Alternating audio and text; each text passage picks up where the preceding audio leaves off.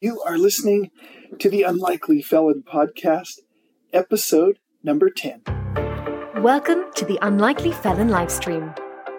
This show is peppered with humor, entertains with inspiration, and presents real solutions to post traumatic recovery.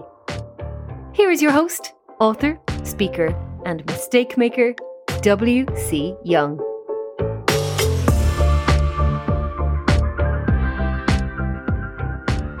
I'm WC, and wherever you are, I hope you're uh, hope you're having a great day today, and you're doing exactly what you're supposed to be doing. We had a great time in Atlanta this last weekend, just a great weekend, and we have this tradition where we have a tab. It's a bar tab that the team parents of our club sport have fun with. Long story short, we were all having a great time, which we always do, and my wife Kay and I saw this couple at the corner of the bar, and I, I happened to be standing there ordering and I said to them, they looked like they were on a date. And I said, wow, you guys are a great looking couple. And if you know me, sometimes I have this saying that I've kept in mind. If you feel it, you just say it. I guess within reason, right? But if you feel it, you just say it. So, some things you, you may not want to say or, or no, but, uh, I like to do that. So I did. And I told him and the gentleman, he, he says, well, it's my 50th birthday. And I said, shut the F up. And he didn't get mad he knew it was a compliment. He starts laughing and giggling. And I, I said, there's no way that you and I are the same age. And then I looked at his, his lady friend and I, she immediately said, I'm 44. And I repeated, I said, shut the F up. no, no, I actually said the word, but now this couple, they looked probably 30 and 35. We ended up laughing and talking and probably 20 minutes, uh, 30 minutes before they had to go. It was a great time. And it's great when someone gets your humor you know, you just connect and you're, they get your vulnerability and you just being you because they, they were, they were this great looking couple that, um, they ended up having to, they were from Alabama. They had to drive home. So they left us. Uh, and yeah, I still feel bad that, uh, they uh, look so much younger than me. I even saw something this weekend that I haven't seen in a while. It was uh, some coaches and a parent for the same team at this tournament were just about to get in a fist fight exchanging F bombs at each other. There was some pushing and shoving. And I thought, what's this about? I felt sorry for the player who was watching their parent do this. That's not good, obviously not good behavior to model. And I felt bad for the coaches. And this is why a lot, I think there's some really good coaches who've quit competitive sports. Uh, and, and most of all, I felt sorry for the parent because they were so angry and, and maybe they were disappointed that they felt that much anger that they had to they had to answer things with almost violence with this extreme anger. And if you find yourself in a similar situation if you're involved in in competitive or even I think rec sports here's the thing to do. Wait 24 hours and then email the coach or call him but don't go up to him right after the heat of the battle and everybody's pumped and it's just a crazy time. It's asking for problems. So anyways, I hadn't, I hadn't seen that in a while. It just was like, wow, but please keep the feedback coming on the book and podcast. Let me get into the, the point of today's show. On today's show, I want to get into why people are not more vulnerable these days and, and why maybe they should be and, and what does it mean to truly be vulnerable? And we often look at it as a negative thing, but what does it really mean? And, and maybe what doesn't it mean? And then what we should have done section, I want to talk about what I would have said to my Gram and Gramson and what's what scares you about becoming or even thinking about becoming a, scare, a caregiver. In inspiration, we've got it from a dancer who came back from an incredible public on stage horrific injury. And we'll finish with my own vulnerability. I'm calling it a vulnerability awakening this last week, something that happened to me that would have normally sent me down a rabbit's hole, but I, I want to show you, um, how it went and, and how I felt. So I want to share my feelings with you. And it was, uh, definitely an uncomfortable moment, but let me start with, uh, today with what does it mean to be vulnerable? The definition says capable of being easily hurt or injured, open to attack or damage. I think most people think of it as a almost you're being a weak person. You're not strong enough.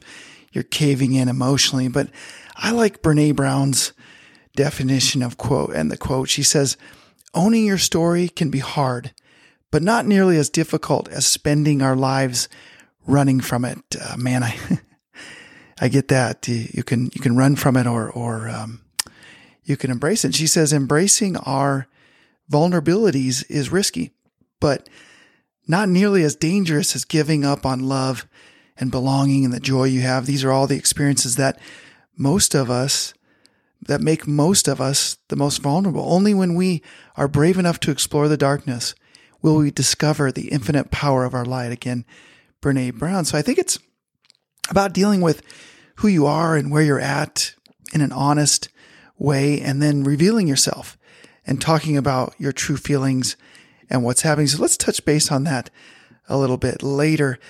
So in the what we should have done segment today, just real quick, I wanted to go through what I should have said to Gram and Gramps uh, if if they would have been alive during the legal case. I would have told them that I should have pushed us to have more detailed conversations before their mental state changed. I would have apologized for not doing a better job of running and guiding the estate process. I, am not sure how they would have answered. I know I, I wanted to do what they had um, asked us to do, but the problem was not everybody knew what they had asked. But I would have told them that I should have been more open with everyone and just complete transparency. From the book, this is from the end of chapter one. I write Judge Monarch progressed into the sentencing. He put his glasses back on and looked over them. Staring straight at Kay and me, he said, We have a civil society and you, you should be commended. Every person in a helpless situation requires assistance someone to prop up a pillow, lift them up, and get them necessities. The elderly need help and service. Thank God for people like the two of you who are willing to provide care to help. You made sacrifices, sacrifices that others didn't. He understands, I thought. Then the judge directed us to stand. My arms shook. Like someone with a fever as I pushed away from the table, I slid back my chair and stood as straight as I could. The room was so quiet, I could hear the blood pumping through my arms, starting at the bottom of my head, flowing down my neck into my arms, and then pumping back out again. I could hardly breathe. I almost lost my breath thinking about it right now. I almost as like as I as I think about this, but I continue knowing that from this moment forward, nothing would ever be the same. Now, talk about putting yourself in a vulnerable position and your family in a rough spot, but I'm grateful we didn't lie or try to cover anything up. And we did the best we could in a very difficult situation. So vulnerability was about for, for me, and even that situation was about being honest and even now honest about your mistakes. Just a quick break to let you know that today's podcast is sponsored by the Amazon Associates Program, which is one of the largest affiliate networks in the world that helps content creators, publishers, and website owners monetize their traffic.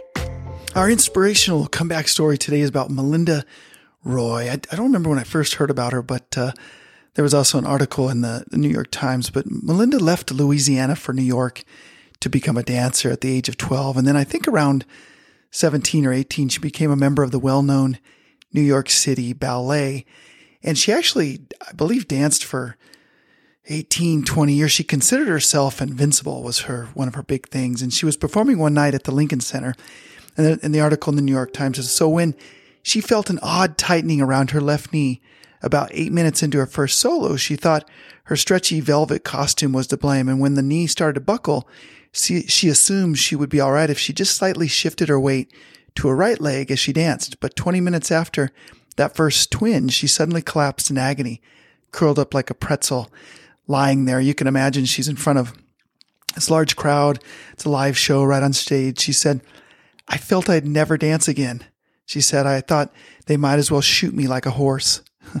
Think we've all been there at times. She would go on to not, not dance anymore, but instead she became a Tony Award Broadway winning choreographer, a teacher, a founder of her own ballet company. And sometimes we have to come back as something different, doing something completely different. And it might see, be similar to Melinda, where it's, um, uh, still in the same field or it's, it is completely different. But let me know if you're ready for your comeback. And last, lastly, today I, I had a conversation last week and it was rough it was with someone I hadn't talked to for a while. Somebody who was uh, part of my life before the case and everything happened, and they've they've created a very successful company. I am not going to tell you what exactly they do, but they advise people on incredibly important matters of publicity and marketing, and we're just going to put under that umbrella. But we're having this conversation and I'm telling her about the book and the story, and, and she didn't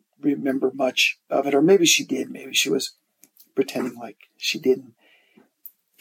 But it was amazing the feeling that I received as I actually, when I got off the phone, I'm explaining everything, and she said, uh, Well, I can advise you and, and refer you. And it's not particularly what she does that I needed for this particular service, but as I when I got off the phone, I had this incredible feeling of just depth and despair. And I thought, what in the hell is that about? And so I sat there and I really tried to start to to take it in, maybe swallow it's the right word. we'll get there. But Brooke Brooke Castillo says something. She'll say, when you have these feelings, get curious and let them dangle there. And before you make a judgment or a reaction, because my first reaction was to try to find the maybe drive to the tallest building I could and and take a header off of it, but that's not a good good choice. So my second reaction was just to sit there and let it sink in. And I was trying to figure out what is that feeling? Because you're talking to somebody who was who was part of your circle back in the day and, and respected you and helped you with things that were connected to nonprofits you were involved in, uh, your business, things like that. And now that's over. And it felt, as I looked at it, I thought, what this is really about is loss. It's a feeling of um, death almost like, and I, and I knew that I knew the day that that, uh, that knock came in February. It was the knock knock at the door. And I knew when they started searching and I realized after I told them that they were in the wrong place. you have the wrong house. I'll never forget that. You have the wrong house. It's the house down the street. We had a neighbor that was around the corner that had, um, I thought they were drug dealing. In fact, one of our friends' brother had gone over there and I guess they were trying to deal drugs to him and things. So, anyways, they're doing the search and I'm thinking, this is crazy. This has nothing to do with us. And then when they proved to me that it did, I realized that everything up to that point in my life had died. And it, and then you go on and you put things back together and you, I guess, survive is a good word. And then you start to flourish and you go out and you write this book and you do podcasts and you really try to help people. And then you do a, a call like this. And it had nothing to do with her and this is not nothing to do with her. Absolutely, she's an incredibly successful person. And and when I met her many years ago, before all this, she was just getting going, and she's done incredibly well. And she was very very kind, and very pleasant, and very helpful. But I realized once again of the loss that I that I have and have had. And and I'm sitting there, so I'm thinking, I want to play with this feeling a little bit. I want to go through these emotions and figure out what this is what this is really about and that's what i come back to it's that that loss that feeling of um, that pain over those things that you had and where you were going and they're gone. I don't know forever but but they're gone. And maybe the way they were defined back then is gone. Just kind of like whether you go through high school or college and it's over and 10 years, 20 years, 30 years down the road, you're looking and you're thinking, that's over. I, I can't, I can't go back there and, and do that again. Right. And, and maybe some of you can relate to what I'm saying. Now, obviously this isn't a life or death situation. It's an ego. It's a, a um, is that the right word? An ego situation. It's, it's everything that you built. I mean, think of where you're at today. I don't know, maybe you're 25, 35, 55, 97. Everything you built suddenly on a Tuesday morning is gone. You still have your loved ones, you have you have your life, you have your health, you have all these things. And believe me, that's what has always kept me going because I'm so grateful for that. But yet you have that feeling of loss. And no one's died you know, thank God my wife hasn't left me or my kids aren't sick or any of those horrible things. But you go to that next level and it's like you, that incredible feeling of loss. I, and as I sat there, I was thinking, and I, I wanted to identify it because if you're like me and if you're you're listening to this out there and you've been through different trauma and things in your life, you and maybe you've battled depression and, and mental illness as I have off and on and, and during different times and things, you got to be really careful because you can really go down the the high speed ski hill. You could drop so quickly into some depth of somewhere that you just don't want to go. And I get why people find themselves in really horrible or odd situations and do things that they probably, if they really thought about it for a second, uh, wouldn't do. And so for me, it's it's grabbing onto that for a second and saying, okay, what is this feeling right now? What am I what am I going through? And and why and why? Is it just strictly ego? Well, it's definitely ego.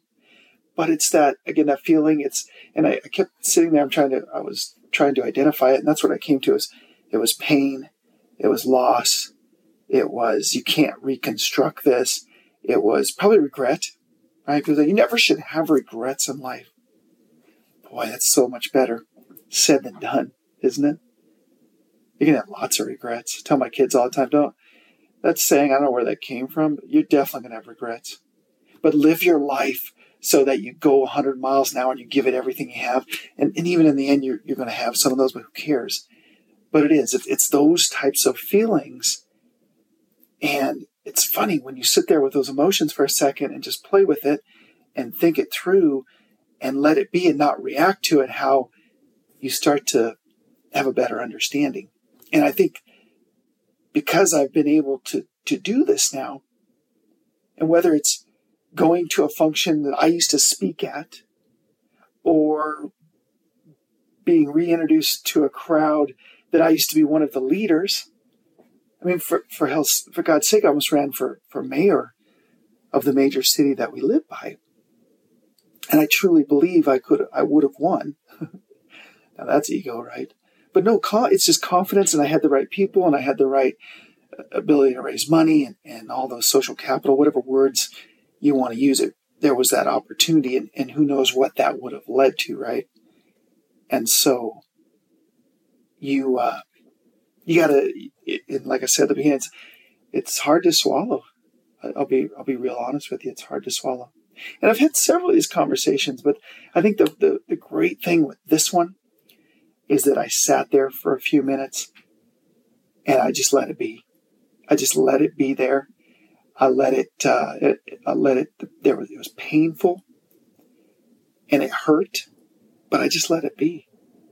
And I tried not to frame it as, as Brooke Castillo would say, don't, don't frame it as good or bad. Wayne Dyer used to talk about that. How do you know it's good or bad? Wayne used to told a story. I always love it. I, re, I still to this day remember it when I'm out driving and I'm in the fast lane. Does everybody know there is a fast lane on the road, especially on the, I'm on the highway? There's the inside lane is the fast lane. Let's be really, can we be really clear on that? So anyways, and, and I've got somebody in front of me. It's 65 most people are going 75. Some people are going 100 in that lane. It's 65 and they're going 50. And they won't get over. And Wayne would tell this story. He's like, yeah, there's a little old lady. She's in front of me. And she's going 40 and it's a 60. And he'd start to get aggravated and impatient and go to hit the horn. He'd say, well, wait a minute. She's probably saving me from wrecking the car, getting in a head-on collision, uh, rolling, rolling over, blowing a tire that I'm going over the speed limit, I would end up rolling and dying. And, and it's like when you, and, and it's almost with, with this situation, which comes up every now and then. Again, when you're, it, I know you're out there, you could probably feel it too, where you're, you're making a comeback, a personal comeback, right? And so you're trying all the time to redefine and, and rebuild and reconstruct yourself, as I've talked about on past podcasts, but then you're reminded.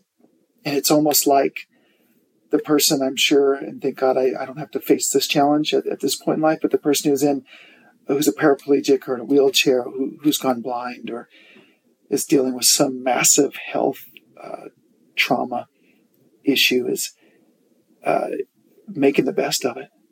You know, you're just taking it and, and you're making the best of the situation. And, and for me, that's what this comes down to. And that's why I sat with this emotion and I thought I, I wanted to do a podcast on it because it's so it's so real and so fresh. And I know many of you out there are probably dealing with it at some level, whether it's you've been divorced and now you're you're going back to that crowd or the, the, the kids teachers at school or former coaches or whether you've left a career or you got fired or your business failed or you lost somebody. Somebody died your brother sister mom or dad husband wife god hopefully not your kids but you lost something and and now you're reinventing yourself you're recreating yourself and you're trying to figure out who am I supposed to be? What am I supposed to do? But you're always constantly reminded of that loss, of what uh, could have been, what should have been, especially in relationships. I talk to people, and I'm so blessed. I have an incredible marriage, um, which up till today is absolutely fantastic. What will happen in the future, who knows? But I know people who've who had good marriages or had good things in relationships, and then something happened and, and it went bad, and boy, for them, it's a it's a day to day process to try to overcome it, to try to figure out who am I now. Uh, I'm going to try to make new friends. Maybe you have old friends that the the, the person that left you or the divorce who the, the person you got a divorce with there with there was their group of friends or there's a, there used to be something I haven't heard it lately where they talk about uh, rolling the dice on if you got divorced who who would keep the friends right? Because they say, well, who's going to keep the house or who's going to keep the cars or who might get custody of the kids? But there would be a thing about who's going to keep the friends. And and we saw situations like that. Kay and I saw that where somebody got divorced and a lot of the friends went with one person or the other. Sometimes it's a 50-50 split, but a lot of times it was it was one or the other. And it's the same kind of it's almost that same kind of feeling that you go through and and I just want to tell you that if you're going through that out there, I'm, I hear you. And, you know, you got to be strong. You got to, and, and, and, let me, for, for today, um, I, I want to tell you some, some tools and things that are going to help you, that are going to make it potentially easier for you to deal with this when it happens and not to to to be judgmental or, or hard on yourself or like i said to, to drop off that mountain into that depression because it's, it's, strictly a reaction.